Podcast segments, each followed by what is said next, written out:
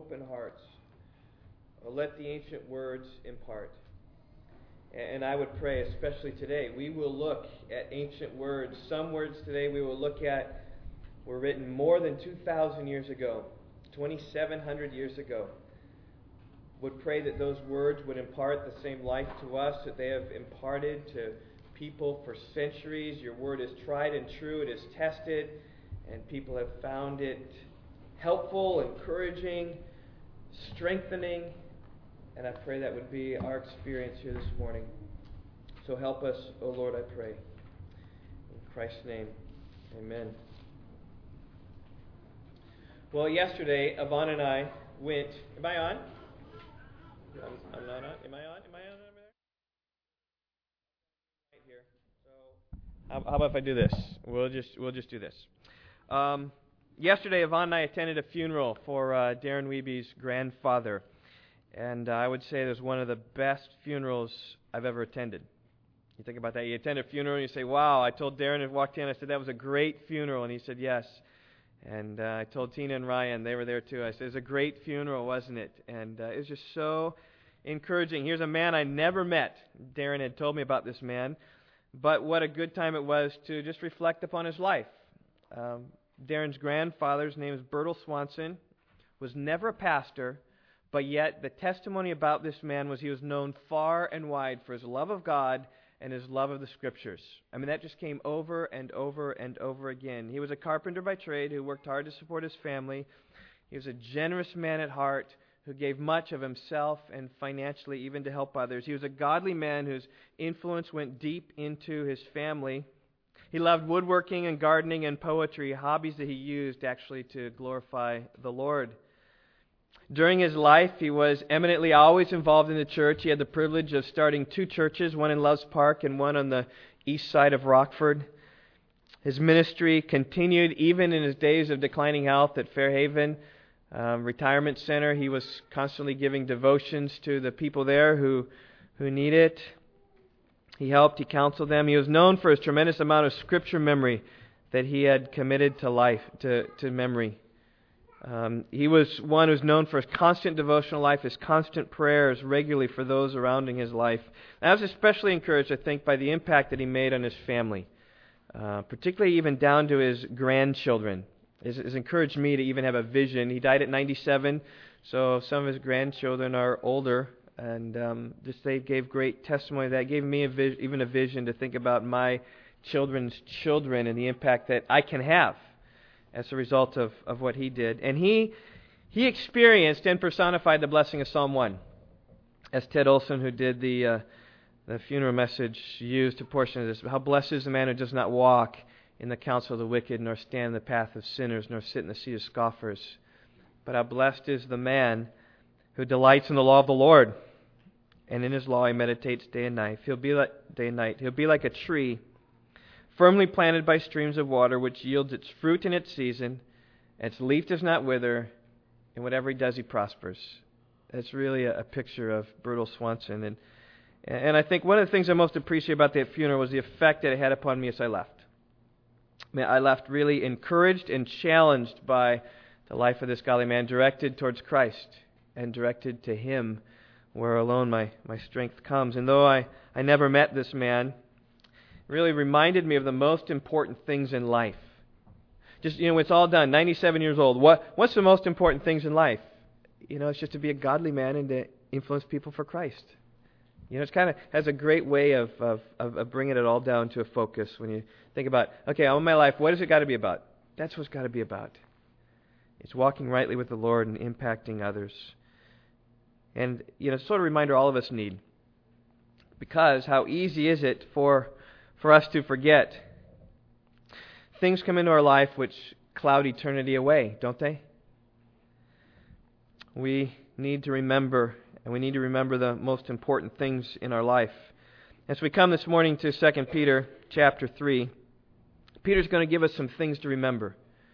And, and I think that what Peter calls us to remember are really the most important things. If you haven't done so already, I invite you to open your Bibles to 2 Peter chapter 3.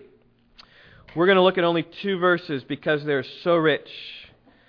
And verses 3 through 9 are so so important. I didn't want to shortchange them, so we will look at them next week. Really, 3 through 9 flow out of verses 1 and 2 and really keep the theme, but we'll focus on them next week. But they are especially appropriate this morning to call us to remember. Uh, at the end of my message today, we'll celebrate the Lord's Supper, which is a, a time of remembering, and how appropriate Peter's message is for us. We think about remembering the Lord Christ in his supper as he told us to. But Peter writes this This is now, beloved, the second letter I am writing to you, in which I am stirring up your sincere mind by way of reminder. And there's that key word. That you should remember the words spoken beforehand by the holy prophets and the commandment of the Lord and Savior Jesus Christ. Now, in many ways, Peter gives us here the, uh, the motive, the purpose in writing this epistle.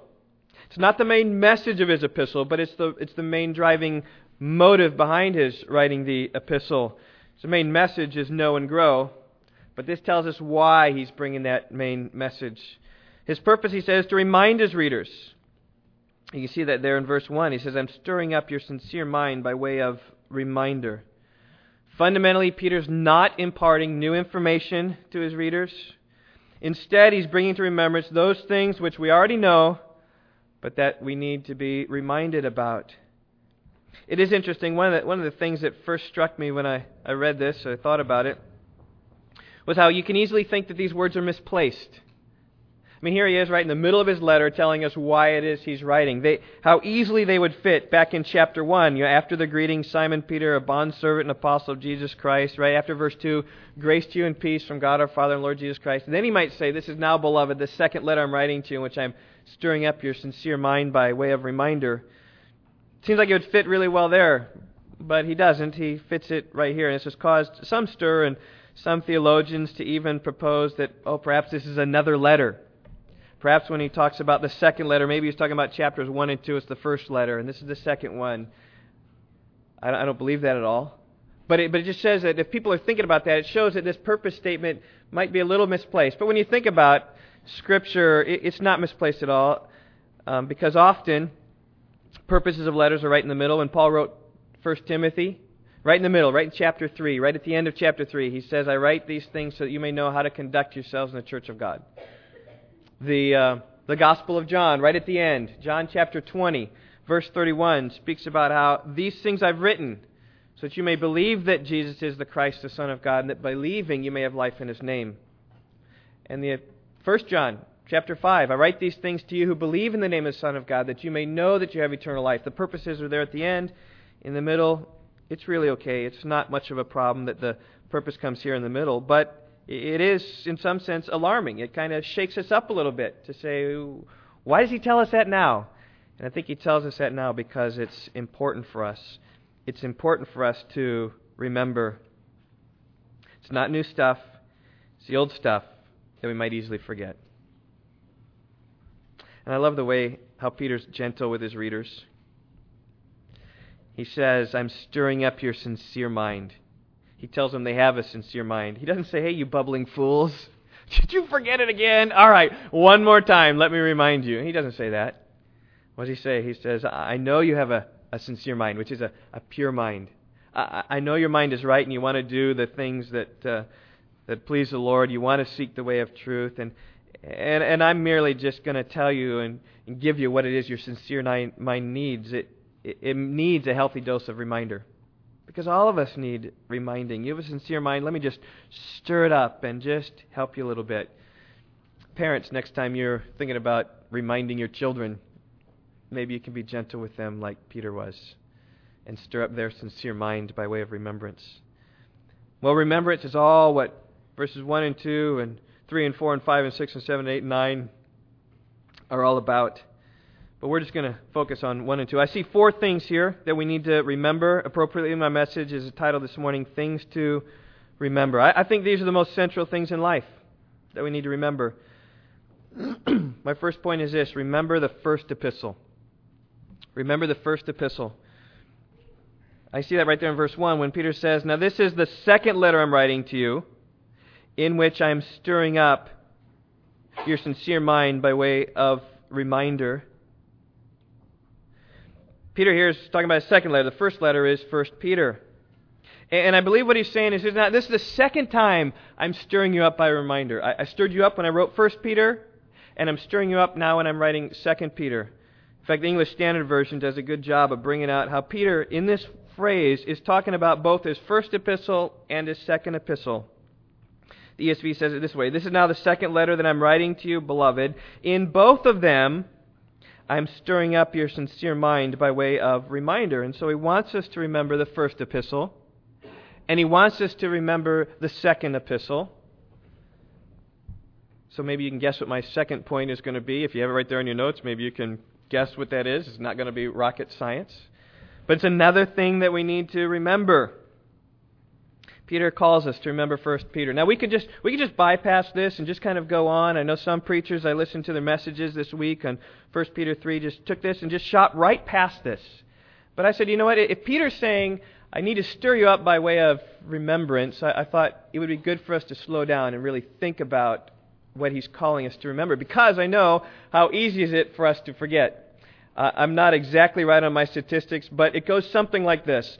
If a preacher preaches an hour sermon, whatever sermon he preaches, by the time you get out the door, you're going to remember about 10% of it. And you come back next week and you're going to have remembered last week about 2% of it. And um, by the time you're four or five weeks out, how much are you going to remember? Very little. Very little. Like, for, does anyone know what my sermon title was last week? They didn't grow. Good, good. How about the week before that? Okay, so this is two weeks out now. We're stretching. Maybe some of you are going to fumble through your Bible. I know I got my notes in here. I know I got my notes in here. Do you know Andy? God knows how. That's right and you could just you think about that. So you think about First Peter. We're going to review. We're going to spend some time here reviewing First Peter because it says remember First Peter, and so I just say what do you remember about First Peter? I hope four words come to mind. Let's say them together. First Peter, right? Suffer now, glory later. All right, but that's a that's a big thing, and we can just say, okay, yep, we've got First Peter all set. But I asked you, can you pull up from First Peter where it is that suffer now, glory later comes? Maybe not, but I want to remind you this morning. So let's look at 1 Peter chapter 1. This theme comes up right out of the gates, verses 3 through 9. Peter's going to tell us of the glory that's coming. And then he's going to say, But you're suffering now. That's okay, because the glory later is worth all the suffering now. Watch, look at the glory. Verse 3 Blessed be the God and Father of our Lord Jesus Christ who according to his great mercy has caused us to be born again to a living hope through the resurrection of Jesus Christ from the dead, to obtain an inheritance which is imperishable and undefiled, which will not fade away, reserved in heaven for you, who are protected by the power of God through faith for salvation ready to be revealed in the last time. Now, this is all glory. It's all describing the inheritance that awaits us. It's undefiled. It's unstained, it is unfading, and it is on all its brilliance. Whatever it was when it started is going to be what it is later.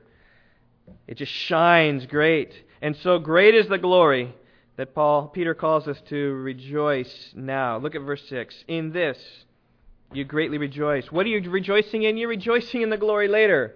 Even though now, for a little while, if necessary, you have been distressed by various trials now you're suffering. But the end and the glory later is causing you to rejoice. And that's what Peter's saying. And Peter says you need a reminder. And so we need to be reminded of that this morning. Perhaps there's suffering in your life that's going on. You need to remember the glory that is to come. And that's the thing that's going to, going to press you on until that day. I'm sure that's the thing that helped Bertel Swanson as he was getting towards the end of his life, thinking of the glories. In fact, a, a poem was read, I, I believe, just about the glories to come and um, it was really it'd be great if we get one of his poems in the weekly word too. So, suffer now, a glory later. We see it again coming up in uh, chapter two, verses 11 and 12. I'm just going to you know pull out a few verses here. We could go a lot because it was all throughout the epistle. But here, 11 and 12, we see, "Beloved, I urge you." As aliens and strangers, to abstain from fleshly lusts, which wage war against the soul Keep your behavior excellent among the Gentiles, so that in the thing in which they slander you as evildoers, they may, because of your good deeds, glorify God in the day of visitation. Here we see suffering. We see a war being waged with your flesh in verse 11. We see Gentiles slandering you as evildoers in verse 12.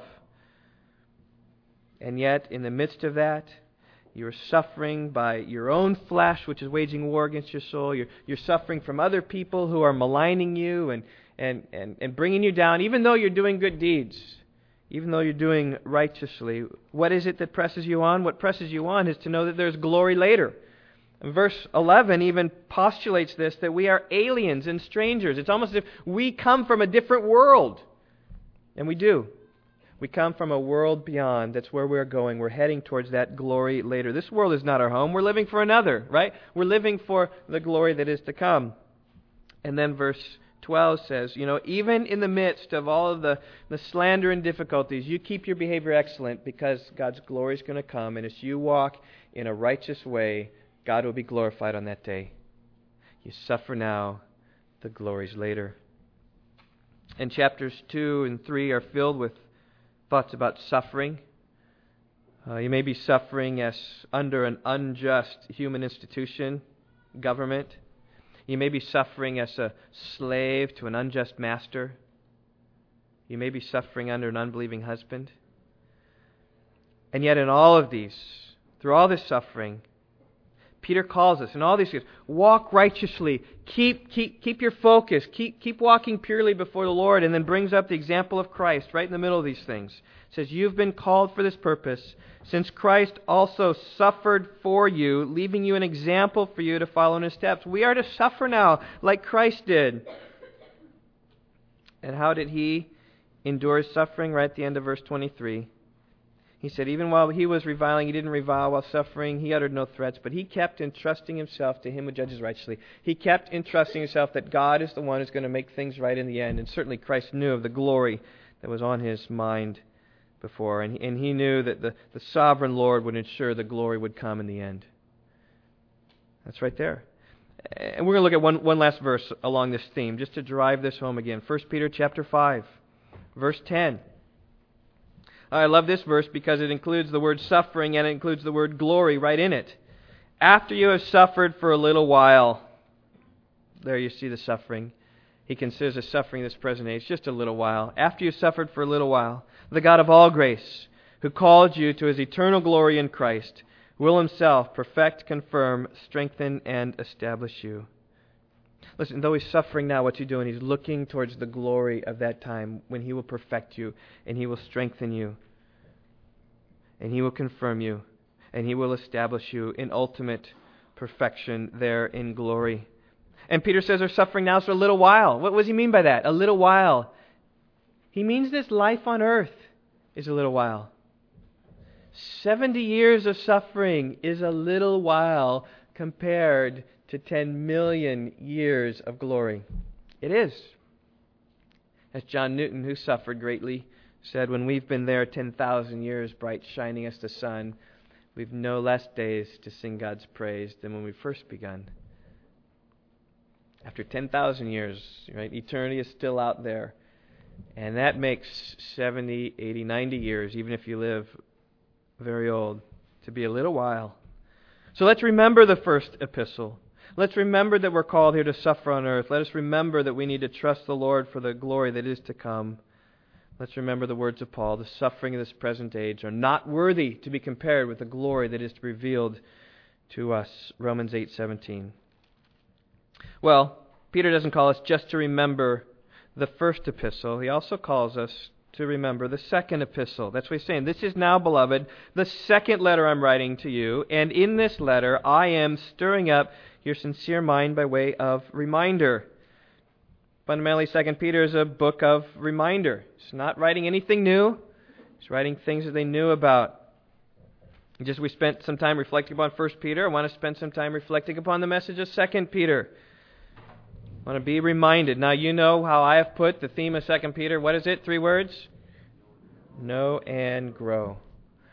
Well, Let's find where that is in 2 Peter, just to remind us. One thing to know that little phrase, another thing to see where it comes out here in 2 Peter. The first thing we need to know is chapter 1, verse 3, perhaps the highlight of the book, perhaps the key message of the book. we need to know that His divine power has granted to us everything pertaining to life and godliness through the true knowledge of Him who called us by His own glory and excellence. And there you see the knowing. It is through the true knowledge of Christ that we have everything that we need to grow in Him. Everything pertaining to life and godliness. What is life? But it's living. What is godliness? But it is living in a godly way. And that, Peter will later call us to, is to grow in Christ. We have all that we need we don't need another teaching. We don't need another experience. We don't need another friend. We don't need another revelation. We have it all in Christ. And Peter's purpose is to remind us of that. You're complete in Christ. You have everything at your disposal. And, and I, I think it's good for us to hear that again because how easily we forget that in, in Christ are all the riches and treasures of wisdom and knowledge. That's what we need, is we just need Jesus. We need to be reminded of this because we easily forget. We're the world pulling us the other way.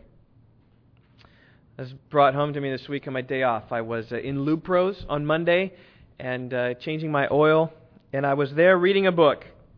And, uh, you know, this is a book I, I read. I read this book on Monday. Just uh, started reading it, couldn't put it down, just read it uh, called Finishing Strong by Steve Farrar, just talking about ending life well, is what he's talking about. So I'm here reading the book. You know, I was in the beginning of the book, is Monday morning. He's reading the book kind of like this, so the guy's reading, you know, so I got other two other men here in the waiting room with me, and a guy was looking at the book, and he, he saw the title, and he said, Oh, Finishing Strong, it sounds like a, a good book. Are you part of a men's group? And I said, no. Yeah, but just kind of, you know, started to see maybe he was interested a little bit into it. And is that just focus on being a father?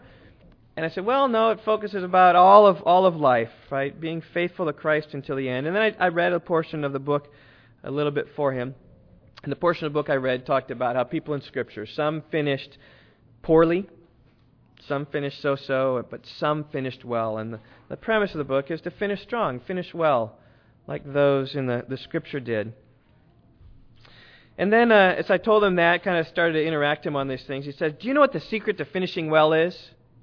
I said, Well, this this book's about that, but what, what do you think? What, what's, what's your thoughts on that? He said, I'll, I'll tell you, though, the one thing that's needful to finish well. And I was thinking, you know what? I perked my ears up thinking maybe this is a word from the Lord in terms of just saying, what, what is it that I really need to, to finish well? And here's what he said. He said, the one thing you need to finish well, that we all need to finish well, is miracles. That's what we need. We need miracles. And I thought about it and I politely said, you know what, I, I would disagree with that a little bit. I mean, I think about the, uh, the, the people of, and before he, he told me about kind of study someone does. If someone's seen a miracle, then they continue on, you know, and it, it really helps them. And I said, I, I, disagree with that because I think about the people in, um, in Exodus when they came out of Egypt they'd seen the miracles of the plagues. And so I named a few of them, like the frogs and the gnats and the insects and the darkness and the locusts. And, and they'd seen these miraculous things. And yet, as soon as they left Egypt, what they do? They complained and murmured against the Lord because they lacked faith to believe that God was going to continue to persevere them. But he said, no, no, that's, that's what they need. He wouldn't, he wouldn't hear of it. He said, our God is a miracle working God. It's miracles that keep us strong. And I'm here to tell you this morning if you're looking for miracles to help you in your walk of faith, you've missed it. You've missed the message of 2 Peter, and you need reminding. You don't need those things out there. You've got everything you need in Christ, so trust in Him. That's what Peter says. And know that. If you're going to grow in Christ, you need to know that you already have everything that you need. Well, a couple that with uh, I came home from my errand and was talking with my oldest daughter, Carissa. And uh, I'd given her assignment over Christmas break. And uh, her assignment was to read John Piper's book called The Roots of Endurance. And, um, you know, you know, three stories stories about John Newton, Charles Simeon, and William Wilberforce. And she's to read one section each week. And at the end of that, she's to write me a paper called What I Learned from the Roots of Endurance. And so she, she wrote this paper, and, and I'll quote the last paragraph from this paper that she wrote. She said this What these three British men all had in common was that they all had incredible endurance and patience. I mean, that, that's, that's the premise of, of Piper's book, Roots of Endurance. Um, William Wilberforce endured and endured and endured to see slavery abolished. And um, Charles Simeon just endured an immense church difficulties. And, and John Newton continued to press on as well. And she said, through they all persevered even through the toughest of trials and temptations. At the root of their endurance, for the most part, seemed to be their devotion to spending time in the Bible and in prayer every day. If we can learn from these men to keep Christ at the center of all we do, think, and say, perhaps we too will have invincible perseverance like John Newton, Charles Simeon, and William Wilberforce. That is 2 Peter, isn't it? 2 Peter 1 3. That is, they spent time, as Carissa said, their devotion to spending time in the Bible and prayer every day. What is that? That's just learning about God, knowing God, letting, letting the truth of Christ just saturate everything that we have. That's how they kept on persevering. And that's how we can grow in Christ, is to keep on knowing there. And if you're trusting Christ for your salvation, you have everything you need. He's given us faith, He's given us grace and peace, given us promises, given us everything and the question then comes then, are you growing? Verses 5 through 7 speaks then about how it is that with this knowledge of Christ, how it is that we should grow. Applying all diligence in your faith, supply moral excellence. And in your moral excellence, knowledge. And in your knowledge, self control. In your self control, perseverance. And in your perseverance, godliness. In your godliness, brotherly kindness. In your brotherly kindness, love here we see Peter describing this, this life that's, that's increasing, that is growing. In fact, he says, verse 8, if these qualities are yours and they are increasing, there's growing, they render you neither useless nor unfruitful in the true knowledge of our Lord and Savior Jesus Christ. For you lacks these qualities, verse 9 says, is blind or short sighted, having forgotten his purification from his former sins. So what Peter is saying is this, we have everything we have in Christ, so be all the more diligent in your faith to see these kind of characteristics cultivated, moral excellence and knowledge, self-control, perseverance, godliness, brotherly kindness. And, and, and you get the sense here that we're adding to it, we're increasing in this, we're growing. He says, if these are yours and are increasing, then you're doing well. And if they're not, you, you're not doing well. That's the importance of knowing and growing. And Peter will never fail to tire to remind his readers of this. Look at verse 12. Therefore, I will always be ready to remind you of these things, even though you already know them. And you might be sitting there today says, I know these things, Steve. I know know and grow. I've got I got this plant in my kitchen that I see every day that says know and grow. I got second Peter. Well, I'm reminding you again today. Because that's the purpose of second Peter. That's what he's saying in chapter three, verse one. I'm stirring up your sincere mind by way of reminder and I, you need to know it. And Peter says, I'm not going to grow tired, always being ready to remind you of these things, even though you already know them and have been established in the truth which is present with you. It, I consider it right. It is the right thing to do. It's the right thing for Peter to do. It's the right thing for me to do as your pastor. To stir you up by way of reminder. And Peter said, My time is short, knowing that laying aside of my earthly dwelling is imminent. That's also our Lord Jesus Christ has made clear to me and I will be diligent, so that any time after my death, the departure, you will be able to call these things to mind. What he said in chapter 1 is what he said in chapter 3. You need reminding. It's always, Peter is always willing to do so. It's the burden of my message this morning.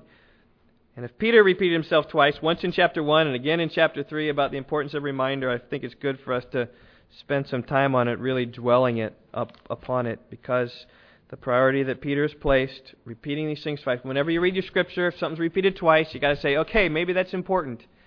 And it's important for us this morning. It's compelled for me to go through two verses, though it is interesting that if, even if you look at chapter 2, I'm going to give you a little preview here about other things we should remember. You should remember the words spoken beforehand by the holy prophets, right? My, my point 3 is going to be you should remember the word spoken by the prophets. My point four is going to be you should remember the word commandment of the Lord and Savior spoken by your apostles. And we could even add a fifth point there, which is next week's message know this first of all, in the last days mockers will come with their mocking. Know of Christ's second coming. It just all flows from that. But I didn't want to shortchange the second coming, which we'll get at next week. But here we see Peter saying, I'm just reminding you, I'm just reminding of you, you of these things. And, in fact, after he said that in chapter 1, I'm going to remind you of these things, he goes back to this thing about knowing that the Scripture is sufficient. He speaks here in verses 16 through 21 about how we didn't follow this cleverly devised tales, but we're following the truth. We're eyewitnesses of his glory, we're ear witnesses of his glory, and we have the prophetic word which is made more sure. Right? Follow the word which you have. Everything is true in Christ. And as we saw last week, the fundamental problem with these false teachers is that they didn't grow. Oh, they knew Jesus and they knew about him, as verse 20 says.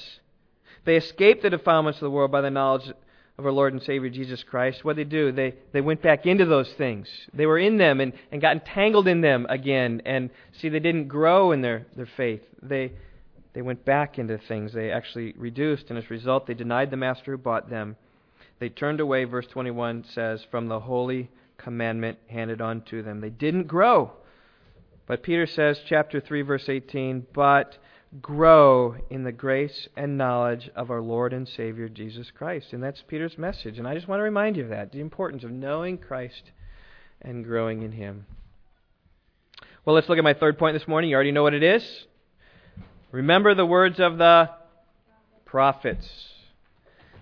Peter writes in the first half of verse 2 You should remember the words spoken beforehand by the prophets. Peter says, Remember the words of Isaiah, and remember the words of Jeremiah, and remember the words of Ezekiel, and Daniel, and Joel, and Amos, and Hosea, and Obadiah, which they wrote beforehand. So, you know what we need to do this morning, right? We need to remember all of Isaiah, and all of Jeremiah, and all of Ezekiel. It's a lot, huh? We might be here more than one message. So there's so much there of remembering what was spoken beforehand. You say, what does this mean? It's a lot to remember. Are we going to review everything? I say, no. But you say, what is Peter meaning when he says, remember the words spoken beforehand by the holy prophets? Does he mean everything? Well, in some sense, I think he means everything. But at least we can get a clue if we go back into First and Second Peter and see, okay, what prophets did he quote? Because maybe those are the prophets that he's talking about us that we need to remember. In 2 Peter, he speaks very little about prophets, only mentioning them briefly in verse 19 and verse 20 and 21. Notice, first of all, that no prophecy of Scripture is a matter of one's own interpretation. For no prophecy was ever made by an act of human will, but men moved by the Holy Spirit spoke from God. If they spoke from God, they are worthy of our being heard, they are worthy of our remembering. But beyond that, Second Peter doesn't speak much of that, but in First Peter, it is astonishing how much Peter goes back to the prophets of the words spoken beforehand. And so what I want to do is just go back into First Peter. If he says you need to remember the words spoken beforehand by the prophets, say which words, Peter? Let's just look at the words that Peter shares with us from the prophets he's talking about. Turn back to First Peter chapter one, verses ten to twelve. He talks about, in generic terms, the struggle of these prophets. But it, but it shows that probably it gives an insight what, what is exactly he's talking about here. We remember the words spoken beforehand by the prophets. It has to do probably with the salvation that's coming, the, the coming Christ. Uh, the, the prophets that spoke beforehand were directing their attention upon the Messiah. In verse 10 it says, As to this salvation, the prophets who prophesied of the grace that would come to you made careful searches and inquiries seeking to know what person or time the Spirit of Christ within them was indicating as he predicted the sufferings of Christ and the glories to follow. Here, Peter describes the, the work of these prophets after they had written. They were searching and inquiring into the messages. Indeed, they wrote better than they knew because the Holy Spirit was moving them. And they studied their own writings, and they studied their own writings to understand who it is the Christ would be, and when it is that the Christ would come. And they knew the Christ would have to suffer and they knew that Christ would experience glories later. Isn't that great? The Christ is going to come to suffer, and then he's going to be in glory, and so likewise we follow example of Christ. We too will suffer in glory. Let's reflect upon these words. Think about the prophets. They knew full well that it was prophesied that he'd live a difficult life. They, they knew that he would suffer. They didn't know how or in what manner, but certainly we know that Christ suffered and died. And yet, here's the marvelous thing the truth about the gospel is the, the suffering and the death of Christ is the path to his glory. And his entrance into glory is our entrance into glory. As Hebrews chapter 6, verse 20 says, that Jesus entered heaven as a forerunner for us. He went first. Now he's a high priest for us, but really his entrance is what opens the gate and brings us along to get there. We follow the same path. He's gone before us and blazed a trail for us to follow, and we follow him by faith, trusting that in the sacrifice of Christ he's washed away our sins and we can enter heaven holy and pure and spotless and blameless. But that's not the only time that Peter's talking about the prophets. Over in chapter 2, he mentions a bunch more. Look at verse 6. He says, This is contained in Scripture. What's contained in Scripture? About how Christ is a living stone, he is the one who's rejected. He is the choice and precious cornerstone, what verse 4 says. He says, This is contained in Scripture from Isaiah 28, verse 16. Behold, I lay in Zion a choice stone, a precious cornerstone, and he who believes in him will not be disappointed. I think Peter's saying this. Listen, think about what Isaiah wrote, 700 BC. And, se- and he's writing about this, this choice stone, this precious cornerstone that's going to be placed. And that he who believes in that choice and precious cornerstone will in no ways be disappointed. He's talking about the, the Messiah who's coming, when righteousness again will prevail. And the glories of that time is that the one who believes in Christ will not be disappointed. Rather, the Messiah and all his benefits will be ours by faith in him. That's what verse 6 is talking about. And so when Peter's saying, remember the words spoken beforehand by the prophets, I think he's talking about remember the prophecies of Christ coming and the blessings there that you have by faith in him. Verse 7 This precious value then is for you who believe, but for those who disbelieve, the stone which the builders rejected, this became the very cornerstone. Now, technically, this isn't from one of the prophets. This is Psalm 118, verse 22. But it acts prophetically. It was spoken long before Christ came. And it directs us to anticipate the coming of the Messiah. The, the Messiah would come in such a way that the builders would reject this stone. They'd say, Get out of here. They don't want that. It refers to the Jews who re, refused to receive their Messiah. Instead, they crucified him. And yet, then the marvelous results came about. As a result of that, it says, This one, the rejected one, became the very cornerstone. And later on in Psalm 118, it says, This is marvelous in our eyes. Right? We marvel and rejoice at this rejected stone. That's like rejoicing, glorying in the cross of Christ. It was long beforehand predicted. It's good for us to remember the Messiah being cut off. That it's no accident. Didn't keep catch God by surprise. Rather, it was in God's plan. It was spoken beforehand. And we need to remember those kind of words. It was spoken beforehand that the Messiah would, would come and be crucified, and that he would raise again, that we might live through him. Well, verse 8 is another prophetical quote. This one comes from Isaiah 8:14, talking about those who don't believe, calls Christ a stone of stumbling and a rock of offense verse speaks about how people come to hate the Lord. They hate this stone. They reject this stone, and this stone actually becomes a stone of stumbling for them. And Peter applies it to the Messiah. When he comes, people will hate him, and they will stumble over him. It's, that's how God is. It's how God has said it. We need to set Christ in front of people so that they either accept him or reject him and stumble over him. And when people hear the message of the Messiah, sometimes it's astonishing that people don't believe. But if they don't believe the message of the Messiah, it's not because there's some accident. God, God said, the prophet spoke beforehand that there is going to be this stone of stumbling that people will stumble over. So don't be discouraged. Press on. Share the gospel. Realize that people will stumble over it. And he continues to quote Old Testament passages right there in verse 9. He, he, he picks up all these phrases, which are Old Testament phrases. You are a chosen race, a royal priesthood, a holy nation, a people for God's own possession. These come from Exodus and Deuteronomy and Isaiah and Malachi, telling us that we Christians, Gentile Christians, are a chosen race. We are a royal priesthood, a holy nation, a people for God's own possession. These phrases describe Israel, but they've come to describe then the church, is what Peter says, and everything that God was for the Jews, He's now for us. Remember these things. You have great blessings that you have in Christ. And then in verse 10, he quotes Hosea You were once not a people, but now you are the people of God. You had not received mercy, but now you have received mercy. Two different verses in Hosea describing what was the pace of, of Israel. He even said of Israel, You once were not a people, but now you're the people of God. You once were in a situation where you had not received mercy, but now you have received mercy. And this is the gospel, right? We once were people who were not the people of God. And yet God says, Now you are my people.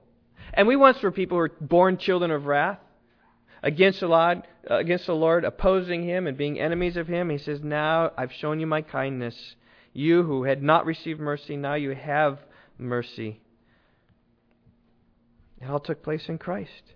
And it was all spoken beforehand. And Peter says, You think about and remember that which was prophesied has come true through faith in Messiah.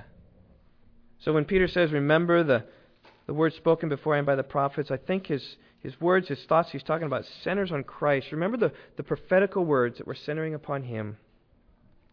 Well, I want to show you one last verse here in 1 Peter that focus pulls from the Old Testament prophets again. And this found in verse 22. 22 is a direct quote from Isaiah 53, verse 9. Talking about Jesus, he says, He committed no sin, nor was any deceit found in his mouth. Straight from Isaiah 53, verse 9.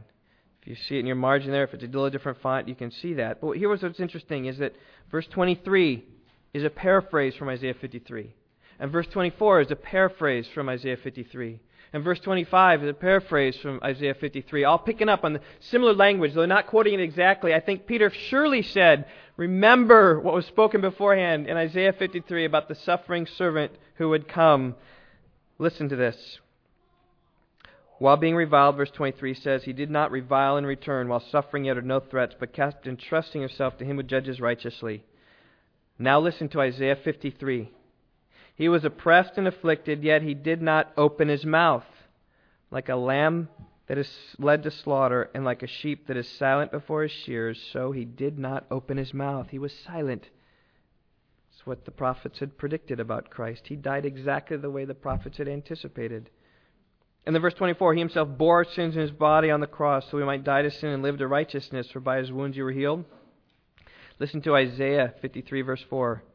Surely our griefs he himself bore, and our sorrows he carried. Right, we're healed because he bore our sorrows for us.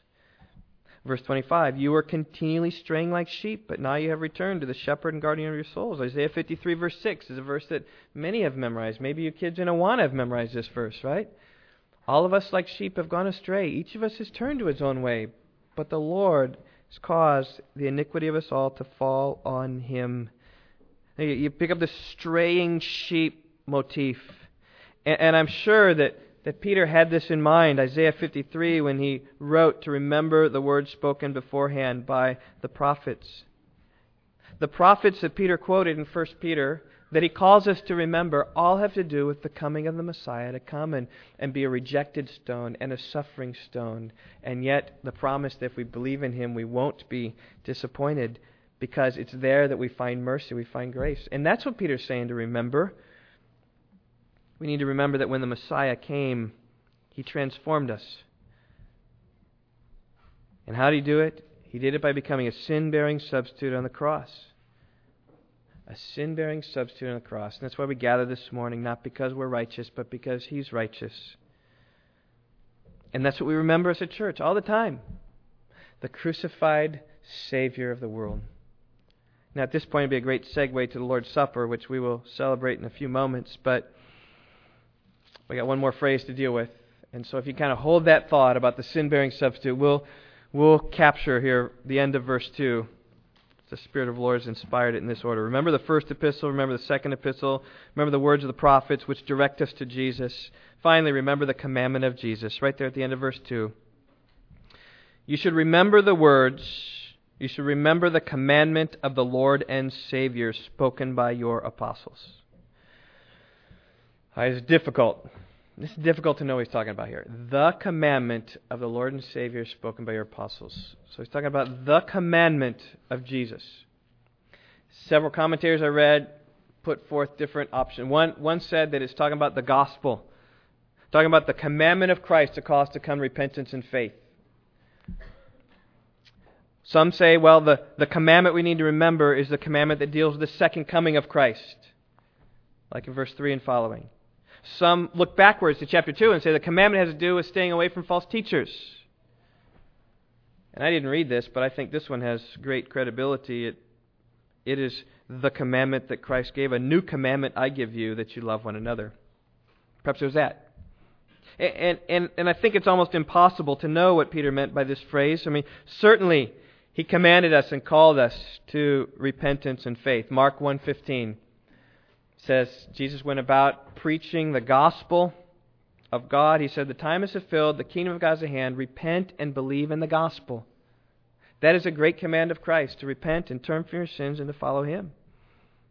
And that view, I think, has credibility, views the, the gospel of Christ, because the only other time that Peter speaks about the commandment in uh, 2 Peter is found in 2 Peter chapter 2 verse 21. It'd be better for them not to have known the way of righteousness than having known it to turn away from the holy commandment handed unto them. And what are they turning from? They're turning from the truth of the gospel. So that view has great credibility there. Or the view that says he's talking about the second coming has, has great truth there. I mean, that's Jesus certainly spoke and commanded about his second coming. Just a lightning flash comes and flashes across the sky. So will the Son coming of the Son of Man be. So be on the alert. You don't know which day or hour the Lord is coming. It's a great command. And the strength of that view is verse 3 that he's going to talk then about the coming of Christ. Jesus will come again, and next week we will look at that. Is that what he means by the commandment of Jesus? Maybe. Uh, some who look back on chapter 2 and say he's talking about the false teachers. Certainly, Jesus did command against the false teachers. Beware of the false prophets, he said who come to you in sheep's clothing, but inwardly are ravenous wolves. You'll know them by their fruits. That, that view gains strength from the context. He's just talking about the false teachers. And, and I think about this latter view that's the one I, I thought of when Jesus instructed us to love. I mean, you think about when Jesus was asked, What is the greatest commandment? Jesus took a commandment. He says, This is the greatest commandment to love the Lord your God with all your heart, soul, mind, and strength. And the second commandment is just like it, right? To love your neighbor as yourself. On these two commands depend the whole law and the prophet. It's almost like Jesus saying, okay, you want to know my one command? Here's the one command that I'm giving you love. Love God and love others. And Peter even mentions about how that, that is true. First Peter chapter 1, verse 22. Since you have, in obedience to the truth, purified your souls for a sincere love of the brethren, fervently love one another from the heart. Just even talking about there. So you think about all these interpretations. I don't know what it. I don't know what Peter had in mind. You know, in, in some way though, Peter calls us to remember all the words of Christ. It's really, I think, a way that we can be safe to apply this. Think about the commandments that Christ has given to us. Take seriously the gospel accounts. You might read through those and see, well, what, what does Christ command of me? John Piper wrote this great book, What Jesus Demands from the World. He, he spent, I'm not sure, he took a sabbatical one time, took whatever, three, four months, just went through all the gospel accounts, and then kind of spilled over into Acts a little bit too. But he said, what, what is it that Jesus calls us to? What is the command of Jesus? And he comes up with 50 different commands. So there's, there's a lot there, what it means. But I think what it means is that we ought to follow the words of Christ. We ought to obey him, ought to love him, ought to trust him. And we ought to remember those things, right? Be reading through the Gospels. Don't forget the words of Jesus, they are important. Red letter editions of the Bible, some like them, some don't. If they do anything, they illustrate 2 Peter chapter 3 verse 2 about highlighting the words of Jesus, the commands of Jesus to call us to follow. Well, this morning though, we do have an opportunity to at least remember some of the words that Jesus said in the Lord's Supper. And so I invite you to turn back to Matthew chapter 26. Let me Just read through this account of the Lord's Supper. He's there with his disciples. It's the last time he's going to celebrate the Passover with them. He had celebrated it before. He's gathered them together. They are here. He speaks to them. And he institutes this, this ritual. Real, real common at the time of the Passover. They, they constantly ate the bread constantly drank this cup of wine. And Jesus then took this Passover celebration, which had been celebrated for 1,400 years, and he transforms it to say, Don't look at Moses anymore. Whoops. He, uh, he tells us then to look to look to Christ. He says, Remember me. Here, here's a story Matthew 26, 26. While they were eating, Jesus took some bread, and after a blessing, he broke it and gave it to his disciples, and he said, Take, eat, this is my body. They may have been confused by that, but we know what he meant by that. That, that my body is going to be broken, it's going to be crushed, it's going to be pierced. And, and you eat of it because you need to eat of me. Just symbolic there of, of, of embracing Christ, taking him into us. And when he had taken a cup and given thanks, he gave it to them, and he said, Drink from it, all of you, for this is the blood of the covenant which is poured out for many for the forgiveness of sins. They may not have understood everything that's going on there with the, the cup, but we do, right? The blood of Christ is what purifies and sanctifies us. So, through faith in Him, God looks down upon the shed blood of Christ. He looks down upon the death of Jesus, the slain lamb there upon the cross, and takes His death for what our death is. And the new covenant then just even speaks about the, the blessings of God which comes into our life that wipes away our sins by the blood of the cross.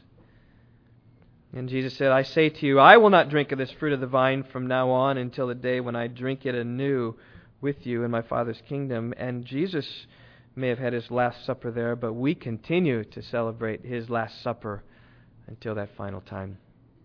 So, in fact, I see kids back there. Now would be a good time to segue. How about we have the kids come in as uh, the men will come and pass uh, pass the the bread around, and we will continue on. This is a, a sacred time, a joyful time for us to really reflect upon and remember the death of Christ, even as Jesus said, Do this in remembrance of me. My message is all about what we need to remember, and we need to remember this morning the death, burial, and resurrection of Christ. So we'll do it as we always do. Andy will come and lead us in some songs. Um,